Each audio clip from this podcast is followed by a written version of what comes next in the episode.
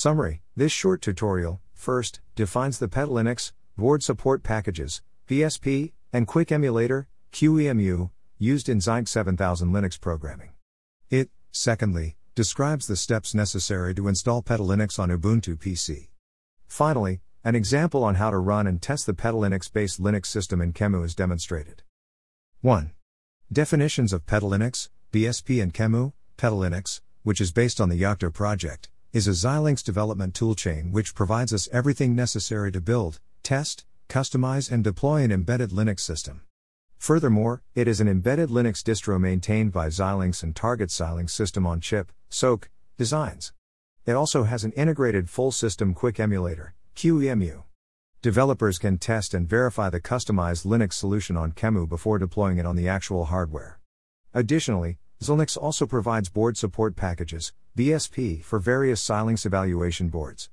A BSP describes the various hardware features supported by the corresponding evaluation board.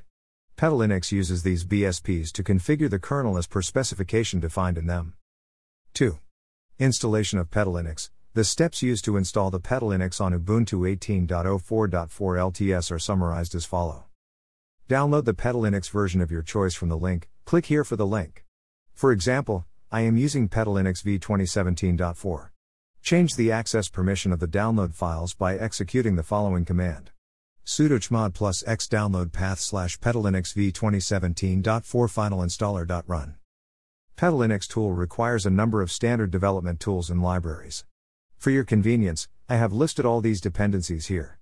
sudo apt install tofrodos, iproute, gawk, gcc, gitcore, make, nettools, ncurses dev, libncurses 5 dev, zlib1g dev, flex, bison, lib32z1, lib32 curses 5, lib32bz2 1.0, ya32 gcc1, lib32 stdc++ 6, libselinux 1, libsaldev, libsal 1.0 dev. Change the access permission of the location where you want to install the PetaLinux with this command. sudo chmod 755 installing location for PetaLinux. Run sudo chmod 755 tmp command to change the access permission of tmp folder. Install the PetaLinux with the command. Download path slash petalinux v2017.4 final installer.run installing location for PetaLinux. Run the command source installing location for petalinux slash settings.sh.